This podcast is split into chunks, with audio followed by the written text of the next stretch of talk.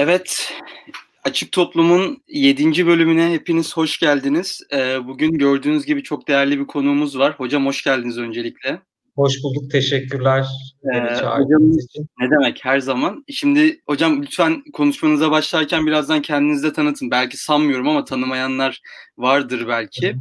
Ee, bugün e, sözü fazla uzatmayacağım. Çünkü bugün konuşacağımız mesele e, gerçekten e, Nazlıcan'ın çok hassas olduğu ve adeta bir özel içeriği oldu diyebilirim. Gerçekten çok uğraştı kendisi de.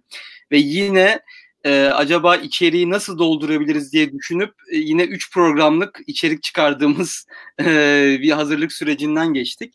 E, ben sözü fazla uzatmadan Nazlıcan'a veriyorum e, programı açması için. Oradan da Aydın Hoca'ya geçeceğiz.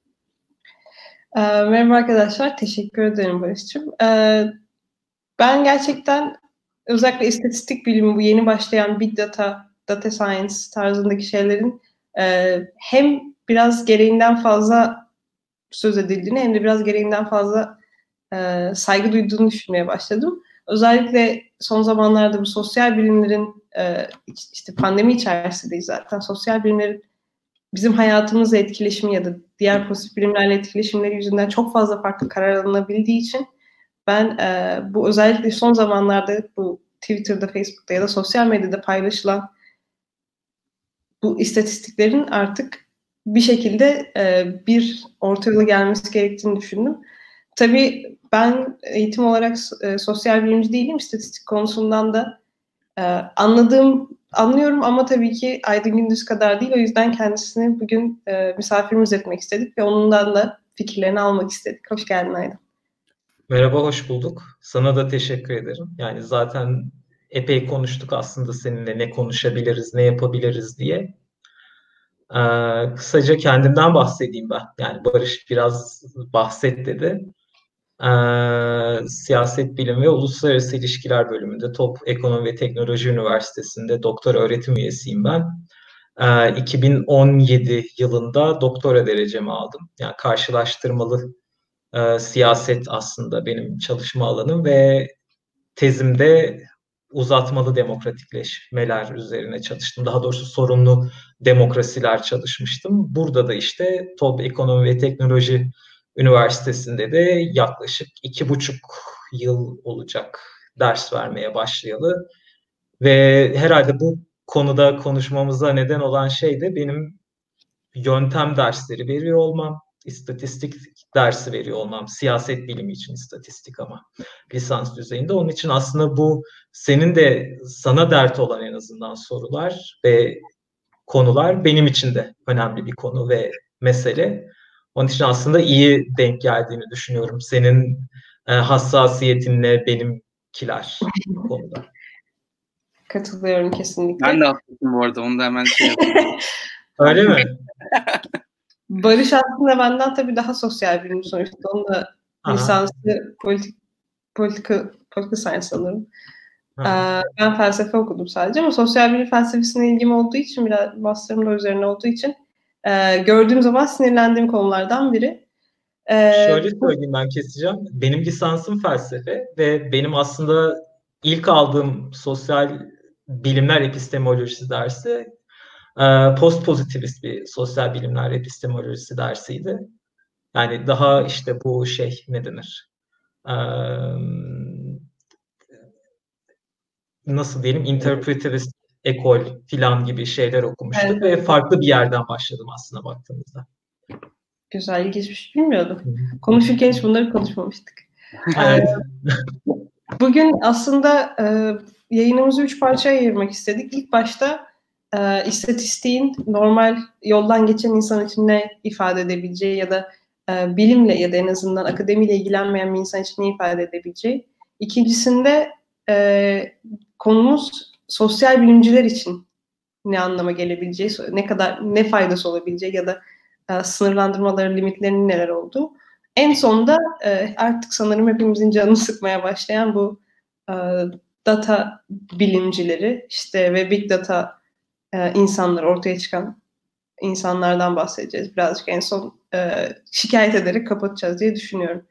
E, ne demek istersin özellikle Aydın sen şey konusunda e, istatistik biz yani herhangi birisi için ya da normal normal birisi ne ifade etmeli, nasıl bir faydası olabilir ya da bunu öğrenmemiz e, neye yarar?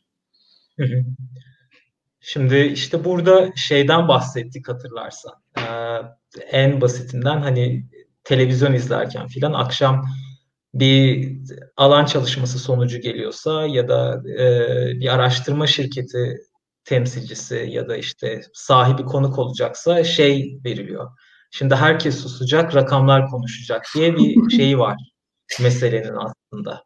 Yani burada şöyle bir sıkıntı var. Yani rakamlar neyi konuşacaklar? Rakamlar doğruyu so- söylemek zorunda değil en basitinden. Tahammüden yalan için kullanılabilir. E, hata sonucu gerçeği yanlış temsil edebilir. Burada e, böyle ilginç bir şey var aslında. Yani hakikatin sözcüsü gibi bir e, rol biçiliyor. Ama böyle olmak zorunda değil.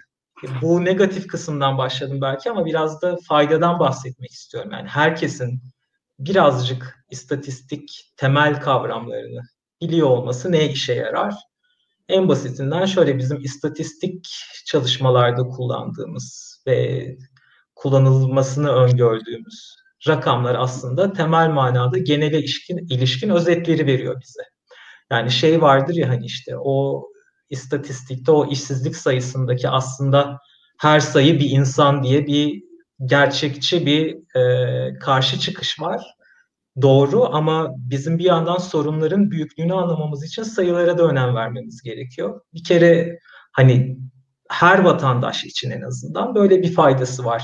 Ee, rakamları birazcık yorumlamayı bilmenin, bir istatistiğin bize sunduğu nimetlerin nereden geçerek geldiğini bilmenin böyle bir faydası olacak. Çünkü bu içeriği biz kullanıyoruz ve işliyoruz. Şimdi benim çalıştığım alandan bakarsak ilaveten şöyle bir mesele var. Demokratik vatandaşlık diye bir kavram var. Yani demokratik yönetişim dediğimiz şey de aslında bizim vatandaşlarla siyasi elit arasında özel bir ilişki olmasını bekliyoruz. Bu işte hem siyasetçilerin ve siyasi elitin hesap verilebilirliği kabul ediyor olması hem de e, kamuya açık şeffaf bilgiler sunuyor olması ama bunun dışında da aslında vatandaşların e, kendilerine sunulan ya da arayıp toplayıp talep ettikleri ve buldukları bilgiler üzerinden e, siyasi eliti sorumlu tutuyor olması. Şimdi bunun olabilmesi aslında pek çok yolla mümkün. Bunlardan biri de işte istatistik verinin belki okunması olabilir. Yani aslında demokratik ve iyi yönetişim için belki böyle bir faydası olabilir. Genel olarak vatandaşların böyle bir şey bilmesinin ama burada temel olarak belki sıradan vatandaşın bizim de haliyle aslında en temel öz, göz önünde bulundurması gereken istatistik ve rakamlara ilişkin ilkesel bilgi şu bence e, rakamlarla onların ölçtüklerini varsaydığımız olgular ve kavramlar arasındaki ilişkinin bir zorunluluk ilişkisi olmadığının farkında olmak. Yani e, neyin nasıl ölçüleceğini veriyi toplayan karar verir. Yani bu araştırmacı da olabilir, kurum da olabilir ve burada aslında e, rakamların sözcüsü olduğu gerçeğe ilişkin kavrama dair kriterler bazen keyfi olabilir, Bazen de işte uzlaşımsal olabilir ama asla zorunluluk ilişkisi yok burada. Yani işsizliği düşünelim bir örnek olarak. İşte mesela TÜİK anketinden bize gelen işsizlik rakamları anketten geliyor. E, anket üzerinden bize ulaşıyor ve aslında biz bu işsizliğin farklı farklı ölçülebileceğini bilebiliyoruz. Nereden biliyoruz? Geniş tanımlı işsizlik, dar tanımlı işsizlik. Şimdi işsizlik bizim üzerinde konuştuğumuz bir kavram vatandaş olarak. Ama görüyoruz ki e, üzerinde konuştuğumuz rakamın nasıl ölçüleceği aslında bu kriterlere göre değişiyor. Şimdi bunun biliniyor olması bence önemli. Yani burada hakikatin aynası değil bu rakamlar. Belli kavramsal tercihler doğrultusunda bizim karşımızda gerçeğe ilişkin bir temsil çıkarıyor. Ee, şimdi bu bir kısmı yani rakamlara ilişkin hakikatin e, aslında belli kavramsal tercihler doğrultusunda ortaya çıkması. Bunlardan hareketle ortaya çıkan istatistik sonuçları da şaşmaz değiller. Yani bunlarda da hata olabilir.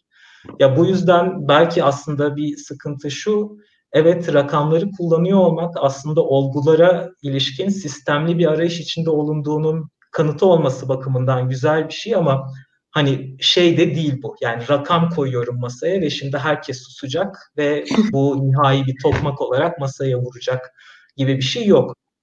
Burada genel ne olabilir genel vatandaşlık için? Belki e, örgün eğitimin bir parçası olabilir. İstatistik, okur yazarlığı yani hem vatandaşların daha kolay değerlendirebilmesi için rakamları. Bu iyi bir şey olur. Ama yani daha sonra bahsedeceğimiz bilimsel olarak sosyal bilimlerde rakamların kullanılması ve istatistiğin kullanılması meselesi daha fazla şeyi göz önünde bulundurmamız gerektiriyor. Evet. Mesela şurada e, bir dinleyicimiz şey demiş. İşte sağlıkta rakamlar çok çok önemlidir diye. Aslında düşündüğümüz zaman yani senin de söylemeye çalıştığın şey rakamların tek başına bir önemi olmadığı. Burada bizim e, önem vermeye çalıştığımız bu rakamların hangi şekillerde toplandığı, bunların işte hangi yöntemlerle ulaşıldığı ve bu yöntemlerin de e, bu araştırma sürecinin nasıl, ne şekillerde kullanıldığı.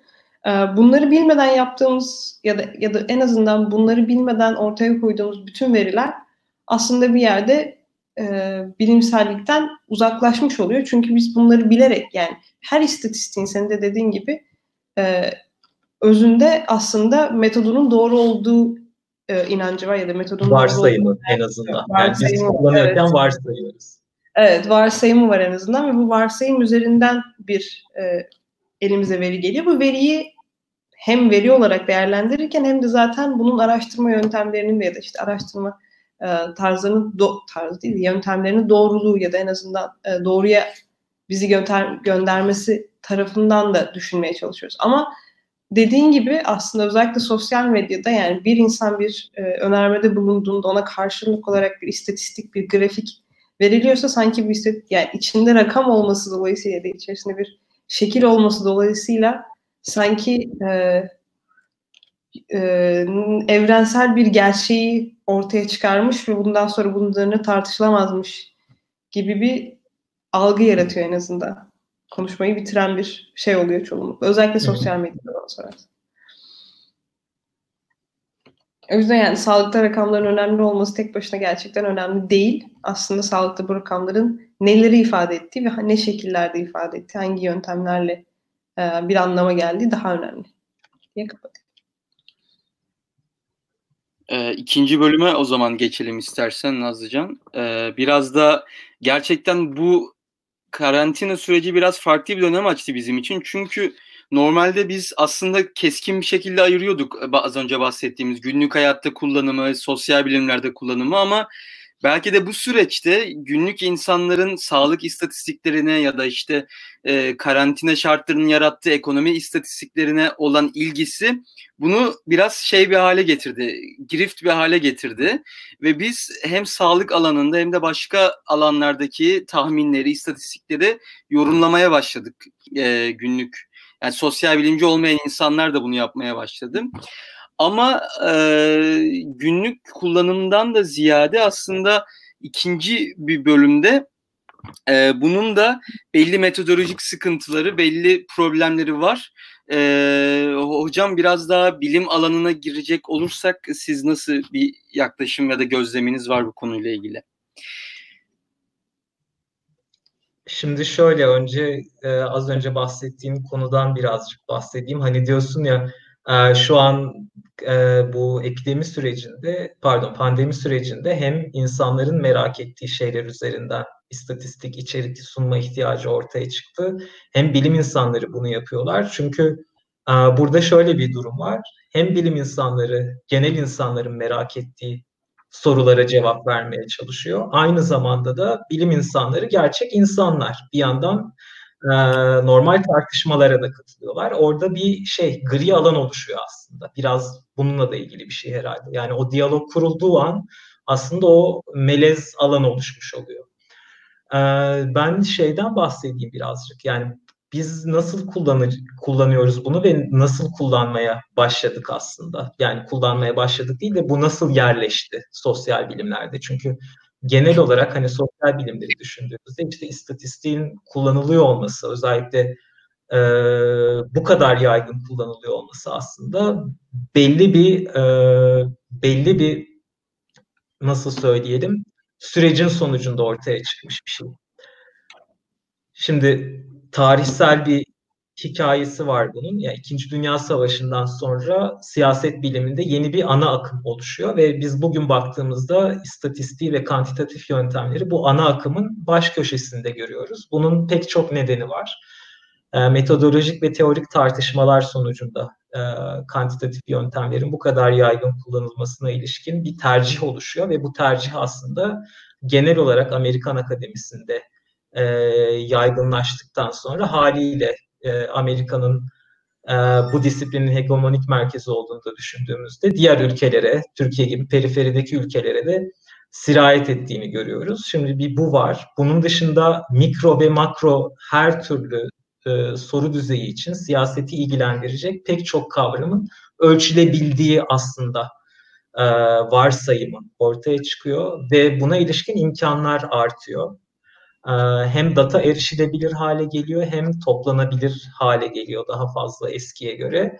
İlaveten de önemli olan bir şey var. Bilgisayar bir son tüketici ürünü haline geliyor ve baktığınızda herhangi bir yüksek lisans ya da doktora öğrencisi işte bu erişebildiği veriler üzerinden kantitatif analiz yapılabilir, yapabilir hale geliyor. Yani bu bundan belki 30-40 yıl öncesi kadar erişilmesi zor ve yüksek maliyetli bir şey olmaktan da çıkıyor. Bütün bunları düşündüğümüzde aslında pek çok değişken neticesinde biz istatistiği bu kadar siyaset biliminin merkezinde görmeye başlıyoruz. Türkiye'de zamanla sirayet ediyor işte belli okullar üzerinden ve belki en son işte Amerika ile olan özellikle yüksek lisans ve doktora ilişkilerinin artması, bu yönde tercihlerin ortaya çıkması yeni kurulan üniversitelerde filan Türkiye'de bunun belli bir kısmında en azından Türk Akademisi'nin etkili olmasına neden oluyor. Ben şöyle düşünüyorum. Benim metoda, metotlara ilişkin yaklaşımım oldukça pragmatik. Yani e, her metodun belli araştırma sorusunda belli e, çıkarım sahikinde kullanılabileceğini düşünüyorum. Yani kimi çalışma için kantitatif yöntem kullanırsınız, kimisi için deney kullanırsınız, kimisi için kalitatif yöntem kullanırsınız.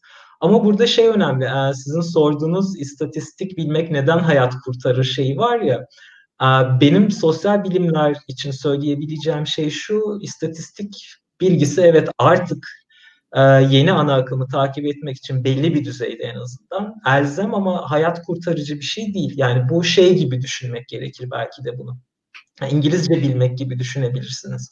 Yani İngilizce bilmek şu an akademideki herkesin aslında sahip olması gereken bir meziyet. Hatta belki de meziyet bile değil. Yani bildiğimizi bilmemiz gerekiyor ve biliyoruz. Yani temel istatistik bilgisi ya da kantitatif yöntemlerde hazırlanmış içeriği en azından okur yazarlık düzeyinde biliyor olmak e, bir gereksinim ama bu bizi sosyal bilimler açısından hani çok da hayat kurtarıcı bir seviyede kurtarmıyor. Yani yapmamız gereken bir şey yapmış oluyoruz günün sonunda. Burada e, bir de şundan bahsetmek istiyorum ben. Evet e, bu kantitatif yöntemlerdeki sistemli veri toplama ve veri analizi standartları çok önemli ve sosyal bilimlerde, siyaset biliminde e, daha iyi e, iletişilebilir içerikler ortaya çıkmasını sağlıyor. Ortak jargonlar ve hassasiyetler üzerinden ama baktığımızda siyaset bilimi genel olarak işte o sosyal bilimlerde veri toplama, veri analizi aslında bizim çalışma süreçlerimizin e, bir parçası sadece. Yani yapılması gereken pek çok şey var ve aslında baktığınızda çalışmanın başı filan da değil veri toplama ve veri analizi. Evet. Yani bizim aslında elimizde bir araştırma sorusu olması lazım. Bu araştırma sorusunun e, yanıtlandığını düşündüğümüz literatürleri tanıyor olmamız lazım buralardaki teorik çerçeveleri gezmemiz lazım ve buradan e, aday açıklamalar çıkarıyor olmamız lazım. Ondan sonra bizim yönteme ilişkin aslında hem tercihimiz devreye giriyor hem de veri toplama süreçleri filan başlıyor.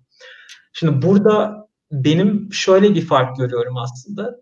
Ben sosyal bilimcilerin ve bu ana akımdaki siyaset bilimcilerin istatistik kullanıyor olmasını birazdan bahsedeceğimiz bu onu orada geçelim şimdi bahsetmeyeceğim. Birazcık farklı olduğunu düşünüyorum şu açıdan. Teori tarafından güdülenmiş bir çalışma sürecidir aslında siyaset biliminde ve sosyal bilimlerde e, araştırma süreçleri. Yani önce sorunuz olur, teorileri bulursunuz, onları tartışırsınız. Yani e, bir şeyi açıklamak için elinizde aday bir hikaye olur. Oradan hareketli aslında yönteminizi seçersiniz ve uygun yöntemi tespit etmeye çalışırsınız ve yöntemlerle ilişkiniz de pragmatiktir. Yani yöntemin partizanı olmak gibi bir şey yoktur. E, datanın kendisinden heyecan duymak bilmiyorum. Bana ilginç geliyor mesela. Bana sosyal bilimcinin ya da siyaset bilimcinin asıl heyecan duyması gereken şey e, açıklama üzerine olmalıymış gibi geliyor. Yani data evet çok önemli bir parçası bu sürecin ama çok güzel model yazmış işte ne kadar da cutting edge bir yöntem kullanmış filan gibi şeyler var mesela. Bu belki başka biçimde bir e, bilim algısı ya da bilim anlayışı. Birazdan ondan da bahsederiz ama siyaset bilimi içinde istatistiğin ilk baştaki şeyi e, ne denir hani yaygınlaşıyor olması bu mekanizma ve bu araştırma süreçleri üzerinden gerçekleşmişti. Burada hazır şey demişken e, yani asıl sosyal bilimcinin belli bir hikaye üzerinden, belli bir teori üzerinden gitmesi gerekir ve teoriyi takip ederek yani bu araştırmanın en son basamağı olarak e, veri toplama kısmına gelmesi gerekirden bahsederken e, şöyle bir şey buldum internette. E, iki alakasız veri arasında korelasyon kurmak aslında çok zor değil. Burada mesela şu anda önünüzde gördüğünüz işte havuza düşerek boğulan insanların sayısıyla Nicolas Cage'in oynadığı filmlerin sayısı birbiriyle korele şeyler. Şimdi baktığım zaman gerçekten bunun hakkında hiçbir teori yok, hiçbir e, merak edilerek sorulmuş bir soru yok ve yani bir e, anlaşılabilecek bir hikaye yok gerçekten.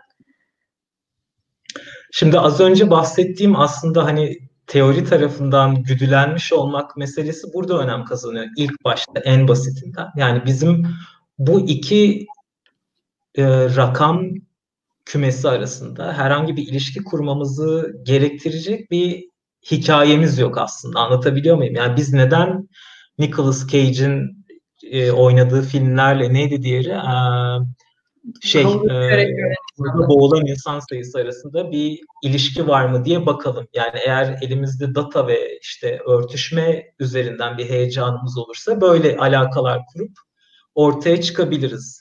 Ya bunu önlemenin pek çok yolu var. Bunun kaynaklanmasının da bunun kay- kaynaklanma nedeni de aslında birden fazla ama bu teoriyle olan bağlantı meselesini ben bu örnek üzerinden konuşmanın birazcık uygun olacağını düşündüm açıkçası. Yani bu sen de bahsettin az önce işte bunlara belki bakabiliriz diye. Mesela bunların en temel e, sıkıntısı aslında şu ya biz bu iki şey arasında neden alaka kurma ihtiyacı duyduk? Eğer elinizde ampirik bir teori olmazsa bunlar arasında ilişki kurmanızı gerektirecek böyle e, korelasyonlar bulduğunuzu iddia edip çıkar şey yaparsınız yani insanlarla paylaşırsınız aslında. Evet ya şöyle bir şey var küçük hemen şey yapmak istiyorum. Ee, bir tarafta e, ölen insan sayısı 100, 120, 140 diye giderken burada 2, 4, 6 diye giden bir film şeyi var. Yani gerçekten birbiriyle uyuşmayan rakamların yani uyuşmayan sayıların bir şekilde birbiri arasında e, korelasyon bulunması bana çok şey geliyor.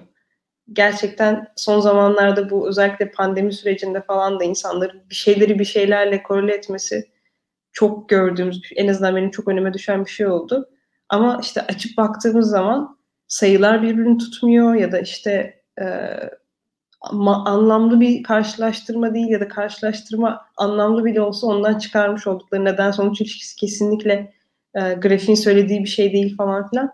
O tarz şeyler gerçekten çok oluyor. Bu da onlardan bir tanesi diye Tam, göstermek istedik. Tam aslında Nazlıcan'ın dediği noktaya değinecektim ben de. Şimdi bu az önce verdiğimiz örnek e, saçma olduğu çok aşikar bir örnek. Yani bunu kime gösterseniz ya bunların arasında bir ilişki yok diyebilir. Ama yine Nazlıcan'ın dediği gibi özellikle pandemi süreciyle birlikte belki daha önce kurmadığımız kavramlar, ilişkiler hayatımıza girince e, çok farklı çalışmalardan ortaya çıkan sonuçlar insanları etkileyebiliyor. Yani şundan bahsediyorum. İşte yine bir örnek verelim. protein tüketme oranıyla koronavirüse yakın yakalanma sayıları. İşte siyaset biliminden örnek verelim. İşte araba araba alma sayılarıyla demokrasi oranları falan filan. Yani birazcık arasında insanların mantık kurabileceği ama yine bir teorisi olmayan, yine bir altyapısı olmayan alanlarda kamuoyunu ikna etmek çok kolay olabiliyor. Az önceki gibi saçma bir grafik olmadığı zaman. Belki de en büyük tuzaklardan biri bu diye düşünüyorum hocam. Bilmiyorum siz ne düşünüyorsunuz? Çünkü bir, bir takım algılar var ve insanlar kamuoyu bunları arkasında bir teori olup olmadığını, teorinin özellikle bilmek zorunda değil.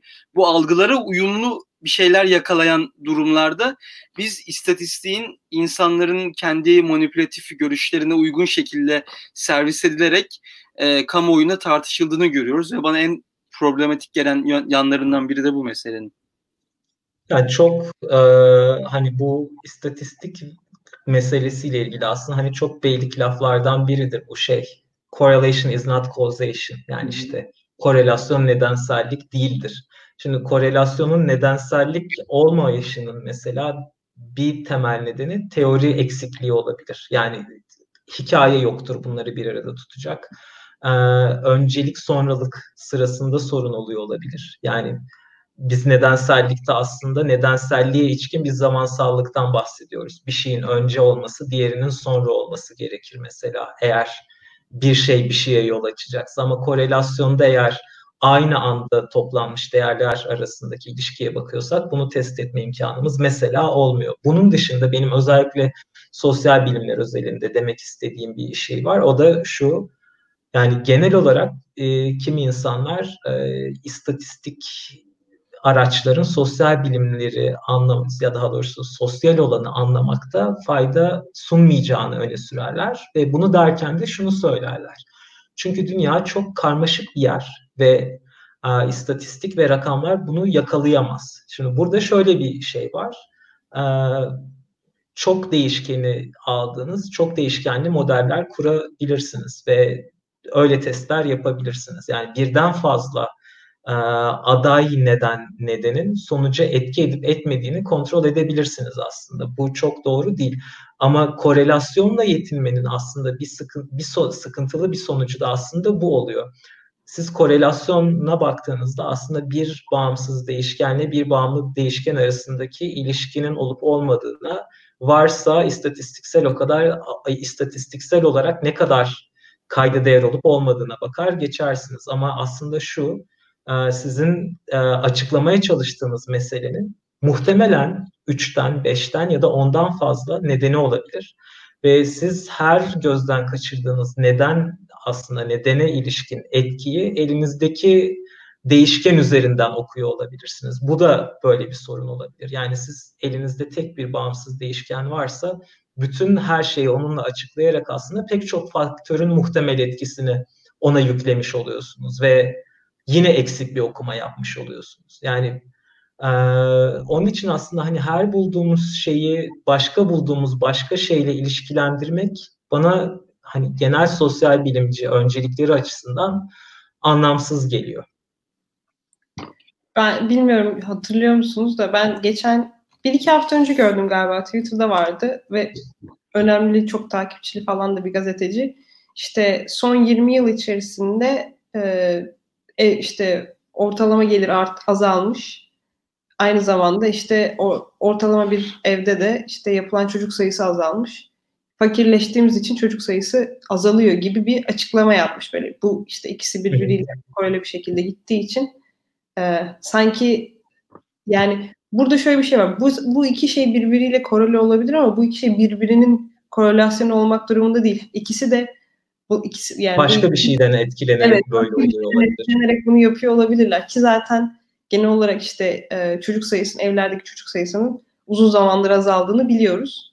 Bunun Türkiye'deki işte gelirdeki azalmayla spesifik bir bağlantısı olmadığını da az çok tahmin edebiliyoruz. Ama bunu bir gazetede yaz, yazdığını gördüğü zaman birisi ya da işte bu şekilde okumayı bilmeyen birisi ya da bu akıl yürütmeyi yapamayacak olan birisi bunun doğru olduğunu inanmaması için bir sebep yok gerçekten. Hı.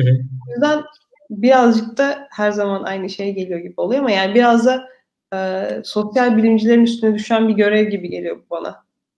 doğruyu bulmaya çalışmak, olabildiğince en azından e, sonuca en azından nedenselliğe bu kadar çabuk varmamak.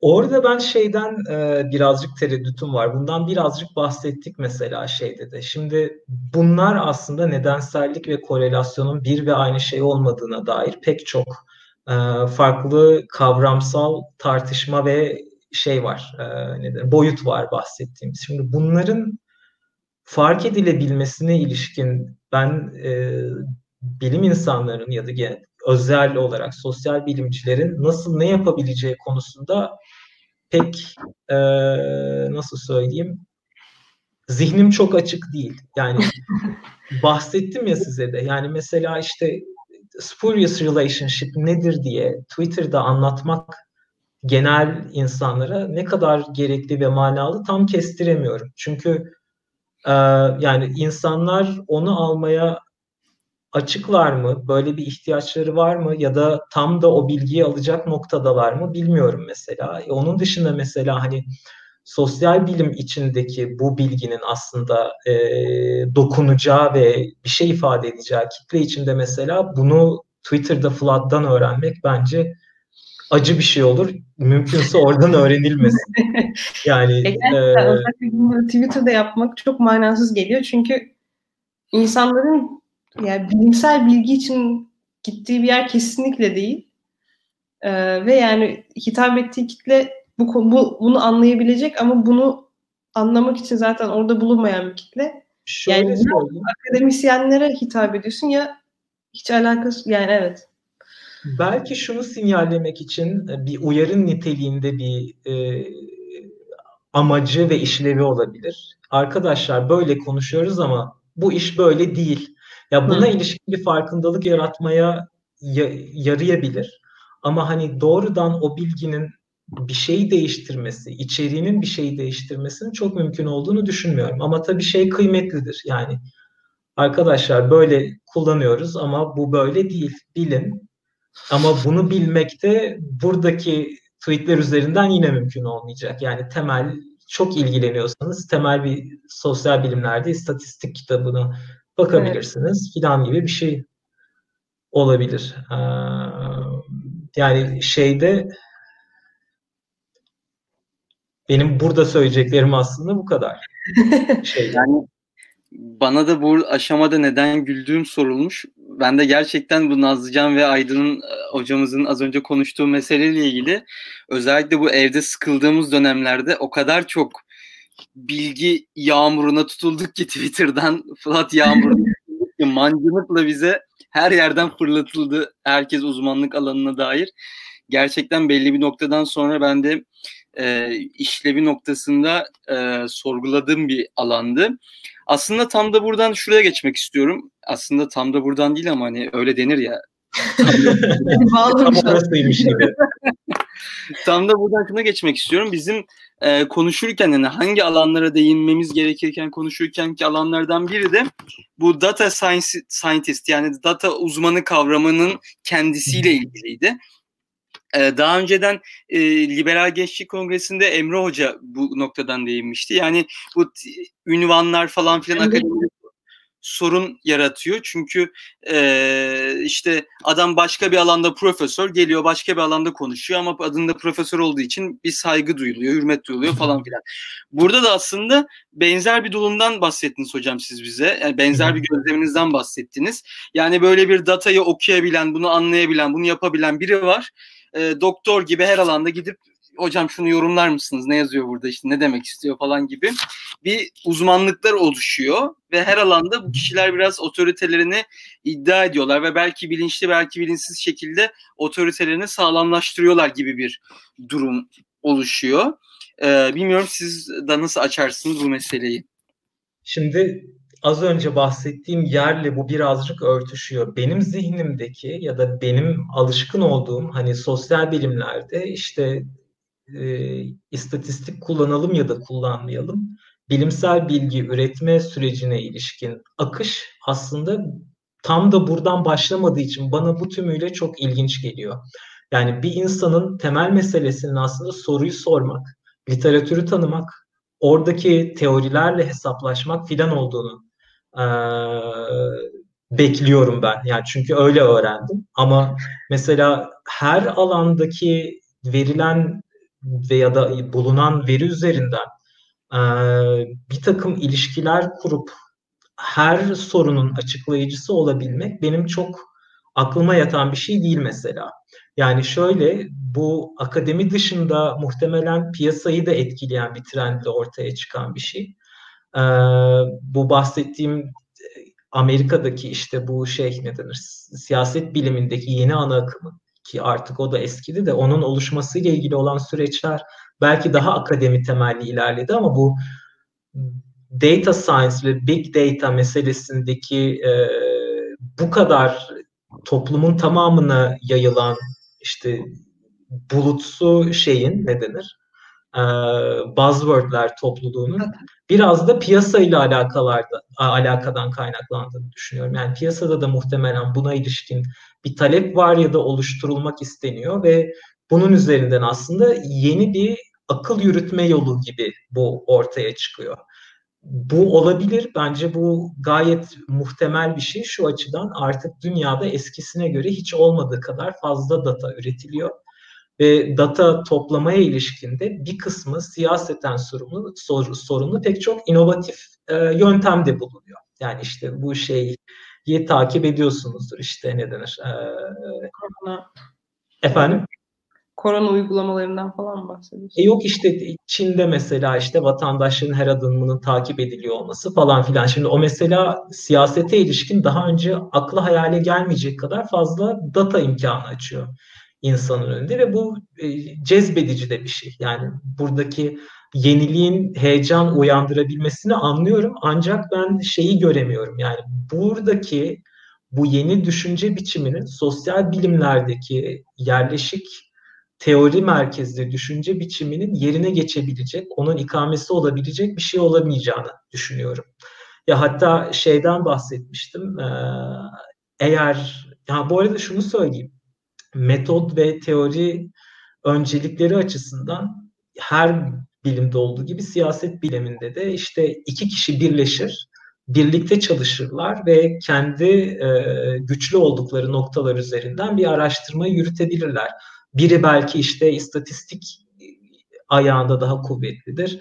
Diğeri soruyu bulmuştur. Bir başkası da üçüncü varsa diyelim o da belki şey yapıyordur. Ne denir?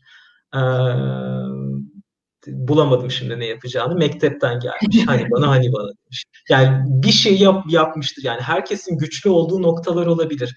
Bu gayet olabilecek bir şey. Benim anlamadığım şey birazcık şununla ilgili bir beklenti varmış gibi hissediyorum. Sanki günün birinde bütün sosyal bilimler bu data science mantığına dönüşecek. Çünkü gidişat o yönde ve bu yeni sosyal bilim anlayışı olacak gibi bir beklenti varmış gibi hissediyorum ve bu beni birazcık rahatsız ediyor. Çünkü bu şeyi tam anlayamıyorum ben. Yani metodlar konusunda çok mahir birinin her literatürün borusunu öttürecek kadar güçlü olabilmesi benim aklımdaki sosyal bilimler şeyiyle örtüşmüyor. Çünkü tamam metot önemli bir meziyettir. Ee, belki bir spesyalizasyon odağı da olabilir ama her şeyde bir e, ne denir söyleyeyim, nasıl söyleyeyim, her şeyde geçecek olan bir anahtar gibi her bilimde kullanılabilecek bir şey olabileceğini düşünmüyorum. Yani pandemi rakamını da, işsizlik rakamını da işte e, ne denir e, kalkınma rakamını da demokratik yönetişim alanındaki rakamları da bir araya getirip böyle bir rakam gurusu olarak işleyebilen sosyal bilimci benim mantığıma çok uygun bir şey değil. Çünkü soru merkezli değil dediğim gibi teori merkezli değil ve aslında baktığınızda içeriye ilişkin bir spesyalizasyona da karşılık gelmiyor. Yani Evet. Önemli bir know-how şey, ne denir? E, yönteme ilişkin know-how ama baktığımızda eğer böyle bir e, data üzerinden şey ilerleyecekse bu sosyal bilimlerin yerini alabilecek bir şey değil. Hatta bu şey örneğinden vereyim. Sosyal bilimlerin tamamını ve bu data science yaklaşımının tamamını birer insan, insan olarak düşünürsek bir sosyal bilim çalışmasında ben data science kişisini ancak bir co-author olarak görebilirim. Yani ikinci yazar olabilir. destek yapabilir ama hani bir gün o sosyal bilimin tümüyle yerine geçebilecek bir şey olacağını düşünmüyorum. Çünkü bizim uzmanlığa, teorik tartışmaya ve sorulardan kaynaklı bilgi alanlarına aslında ihtiyacımız devam ediyor sosyal bilimlerde. Bir de şu an aklıma geldi. Çok kısa hemen şey söyleyeceğim.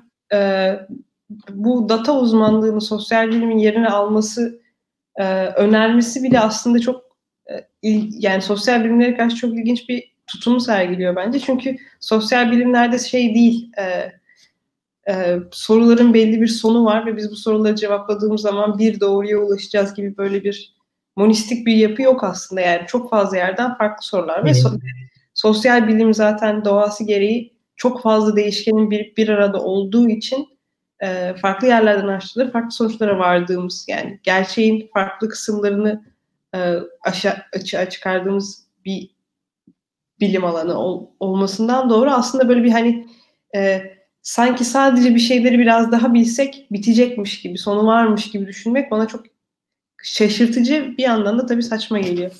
Hı hı. Şimdi bir chatte birkaç şey dikkatimi çekti. Benim gözüm ona daldı sen konuşurken. Seni de dinledim ama evet, bu işin düşünüyorsan eğitimiyle onları... ilgili de birkaç şey var. Ne denir? Ee, yorum ve soru var. Yani nasıl bu şey eğitimi oluyor bunun şu anda Türkiye'de hali hazırda filan diye. Ee, şöyle bu aslında başka bir konuşmanın konusu olabilir belki. Bu Amerika'daki sosyal bilimler ve siyaset bilimindeki ana akımın yönteme ilişkin öncelikli pozisyonu Türkiye'de de yayılıyor aslında. Özellikle bu Amerikan siyaset bilimi geleneğiyle içli dışlı fakültelerde bu yayılıyor zamanla ve lisans düzeyinde de istatistik dersleri verilmeye başlanıyor aslında. Yani lisanstan itibaren veriliyor.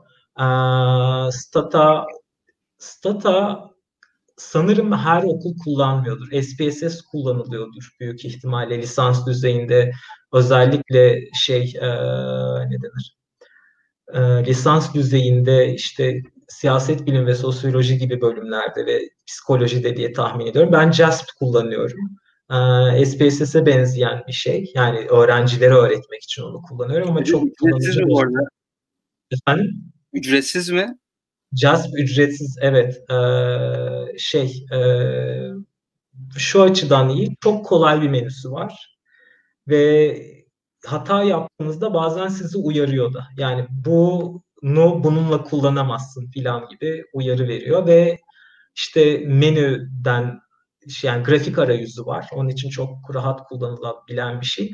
Ben bunun e, lisans düzeyinde öğretilmesini şu açıdan önemsiyorum. Ya buradan çıktığında herkes oturup muhtemelen e, kantitatif bir makale yazmayacak. Ama burada ne olduğunu bilmek için bence önemli bir şey bu ve metod okur yazarlığı açısından önemli olduğunu düşünüyorum. Şimdi dedik ya az önce artık böyle bir yeni akım var ki bu da eski bir yeni akım. Yani istatistiğin uzlaşımsal siyaset biliminde yaygın olarak kullanılıyor olması 50 yıllık falan filan bir mesele. Evet.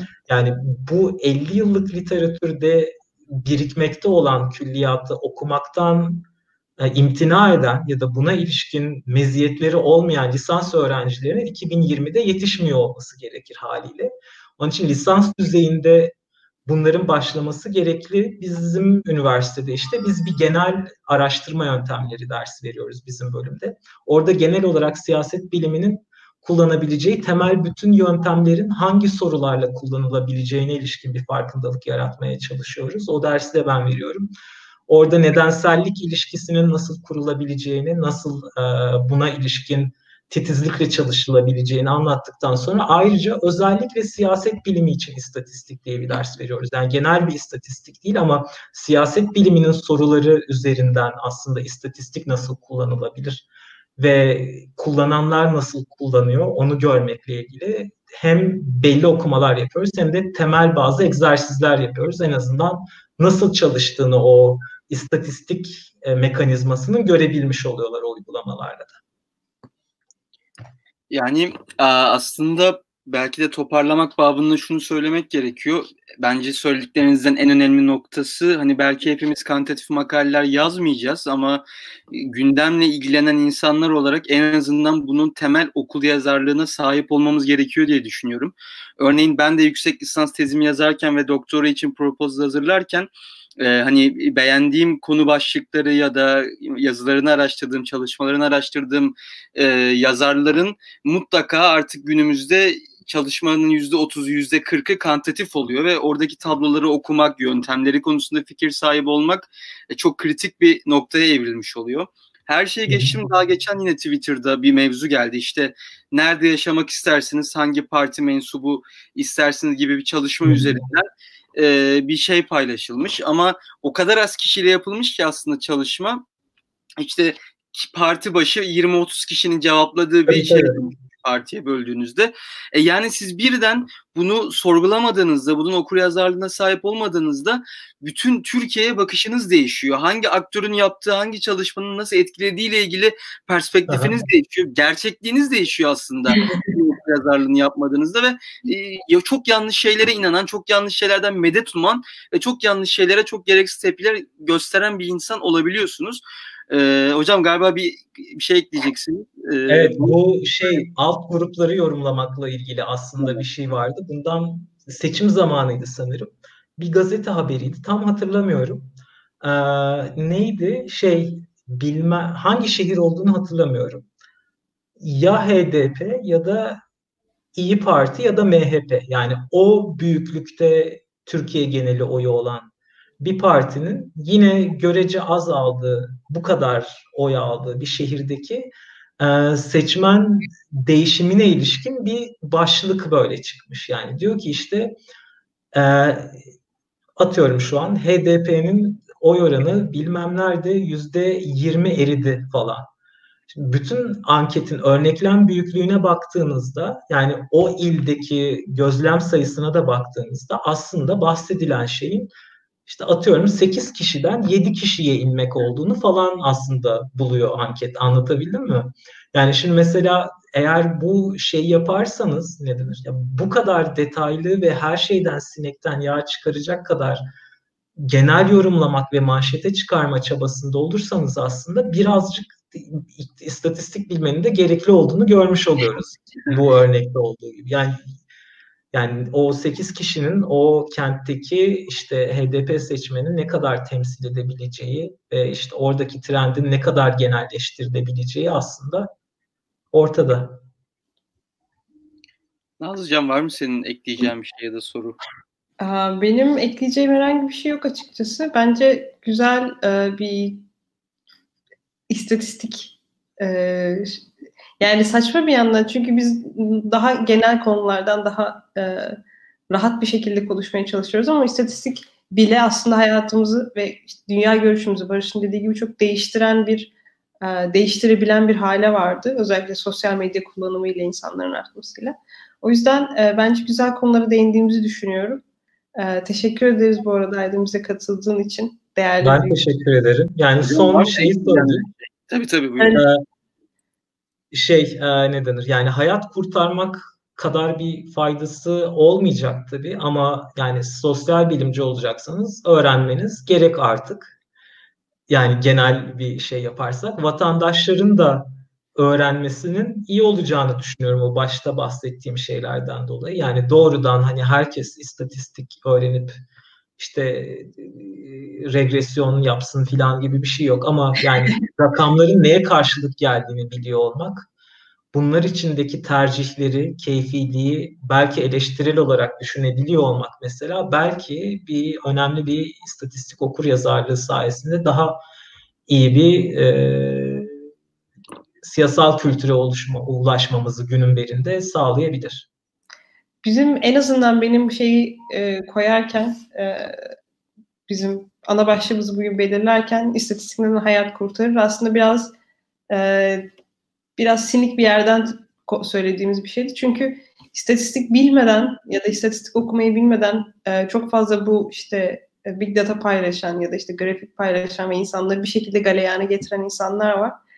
E, bunların tabii işte karşısına çıkan bazen e, şeyler oluyor cengaverler oluyor gerçekten. Mesela Emre Erdoğan, e, Emre Erdoğan yapıyor bunu sürekli mesela ama e, tabii yapmadığımız zaman da yani hem kişisel e, reputasyonu için kötü bir şey hem de gerçekten bilimsel açıdan e, çok yanlış yerlere gidebilecek sonuçlara sonuçlar da doğurabiliyor. O yüzden iktisat bilmek özellikle bu konularda ilgiliyseniz ya da e, sosyal bilimlerle ilgiliyseniz e, reputasyonunuzu kurtarabilecek, hayatınızı kurtarabilecek bir şey, e, bir e, araçtır şeklinde. Bu arada biraz soft bir soruyla bitirmek istiyorum. Şimdi Emre hocamızı da çok andık burada. O da hani bir yarısına müdahale ediyorsa artık dayanamayıp yarısında da dişini sıkıp e, ekranı Hocam sizin stratejiniz ne? Bu tarz şeyler gördüğünüzde gerçekten çok saçma olduğunu ya da mantıksız çıkarımlar, tespitlerle ilgili bir şey karşınıza çıktığında günlük hayatta, sosyal medyada müdahale yanlısı mısınız yoksa göz ardı etme yanlısı mısınız genelde? Kim? Bana mı sordun? Evet hocam. Ha, yok çünkü ben bir an şey chat'i okuyordum da kusura bakmayın. Yani şöyle ben dediğim gibi eskiden daha fazla müdahale ederdim. Sonra şey hakkında e, kararsız kaldım açıkçası. E, hani bu ne kadar yapılabilir? Yani hani böyle sürekli bir whistleblower gibi işte bunu yanlış yaptınız, şu da doğru, böyle yapılmaz falan filan her dakika denebilecek bir şeymiş gibi gelmiyor. Bunun doğrudan ne kadar fayda sağlayabileceğini de kestiremiyorum. Yani şöyle söyleyeyim, işlerin yolunda gitmediğini belirtmek için gerçekten belki işe yarar. Ama onun dışında hani gerçekten buradan hareketle nasıl neyi doğru yapabiliriz tartışmanın yerinin çok Twitter olmayacağını düşünüyorum ben. Yani istatistiğe ilişkin belki işte meslektaşlar arası bir tartışma olabilir. Belli bir çalışma üzerinden bir şey yapılabilir. Ama hani genel olarak bu gidişata ilişkin ee, ne denir? Böyle bir whistleblower'lığın ve sistematik değiştirme kabiliyetinin olabileceğini düşünmüyorum sosyal medya üzerinden. Yani en iyisi zaten bununla ilgili yazılmış şeyler var. Bir sürü textbook var. Merak eden çok iyi textbooklar var. Okurlar. Ee, tamamdır o zaman. Ee, güzel bir kapattığımızı düşünüyorum. Bundan sonra eğer hala konuşmak istiyorsanız benim paylaştığım, Barış da paylaşacak. Ee, başlıyoruz tweetlerin altında. Ee, Discord linkini de bulabilirsiniz. Biz buradan sonra de- konuşmaya devam edeceğiz. Eğer ilgilenirseniz ve bizimle geyik yapmaya devam etmek isterseniz orada olacağız. başka söylemek, eklemek istediğimiz bir şey kaldı mı? Hocam tekrar Benim bitti. Gerçekten bitti. evet.